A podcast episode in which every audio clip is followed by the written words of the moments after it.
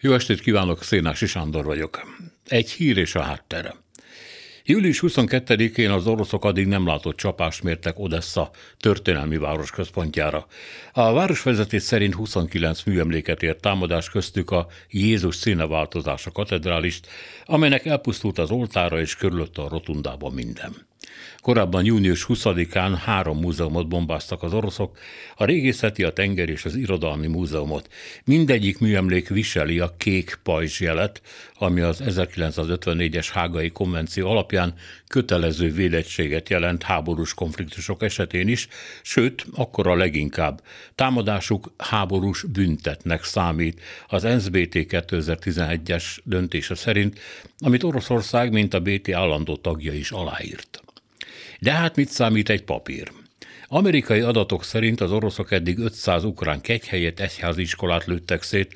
A többségük ortodox templom volt, már pedig az ortodoxi állítólag Putyin hite is, de mit számít a hit? Pedig a Jézus színeváltozás a katedrális nem a független ukrán egyházhoz, hanem a moszkvai patriarhátus által felügyelt ukrán ortodoxiához tartozik, de hát ez sem fontos. Moszkva kiadott egy közleményt, miszerint a katedrálist maga az ostoba, ügyetlen ukrán légvédelem bántalmazta.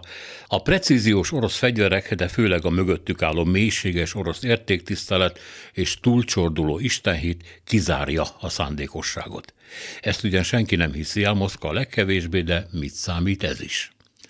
A Medúza nevű független orosz hírportál írja, hogy az odesszai katedrális egyidős Odesszával, vagyis az oroszok 1794-ben kezdték építeni Francesco Frappoldi olasz mester tervei alapján, és amikor elkészült, a birodalom egyik legnagyobb istentiszteleti helyének számított. Egy Stalin nevű esztéta azonban úgy ítélte meg, hogy a templom építészetileg értéktelen, így hát 1936-ban lebontatta.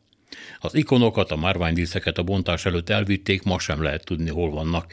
Talán egy vezetőelvtárs dácsáját ékesítették valaha. Tudják, hogy van ez. Az irodában Lenin képe, otthon az Isten szülő anyáé, valamelyik majd csak bejön. Csak az érdekesség kedvéért jegyezzük meg, hogy a szovjet perestroika, tehát a birodalmi hanyattesés kezdeti stádiumában megjelen Moszkvában egy plakát, amely Maria Alexandrovna Ulyanovát, Lenin édes szülőjét ábrázolta ezzel a felirattal, a forradalmárok anyja. Vagyis egy magasabb nívón megtörtént a szintézis a két vallás, az ortodoxi és a kommunizmus között, ahol Maria, bizony ez volt a neve véletlene vajon, nem csak Lenin Jézusnak adott életet, hanem az összes forradalmárnak, aki valaha az Aurora nevet a szájára vette, és ez azért nem semmi. A lényeg, hogy a Szovjetunió feloszlatása az Oroszországtól való könytelen búcsú után az ukránok úgy döntöttek, felépítik a templomot újra, és ez 2005-re meg is történt.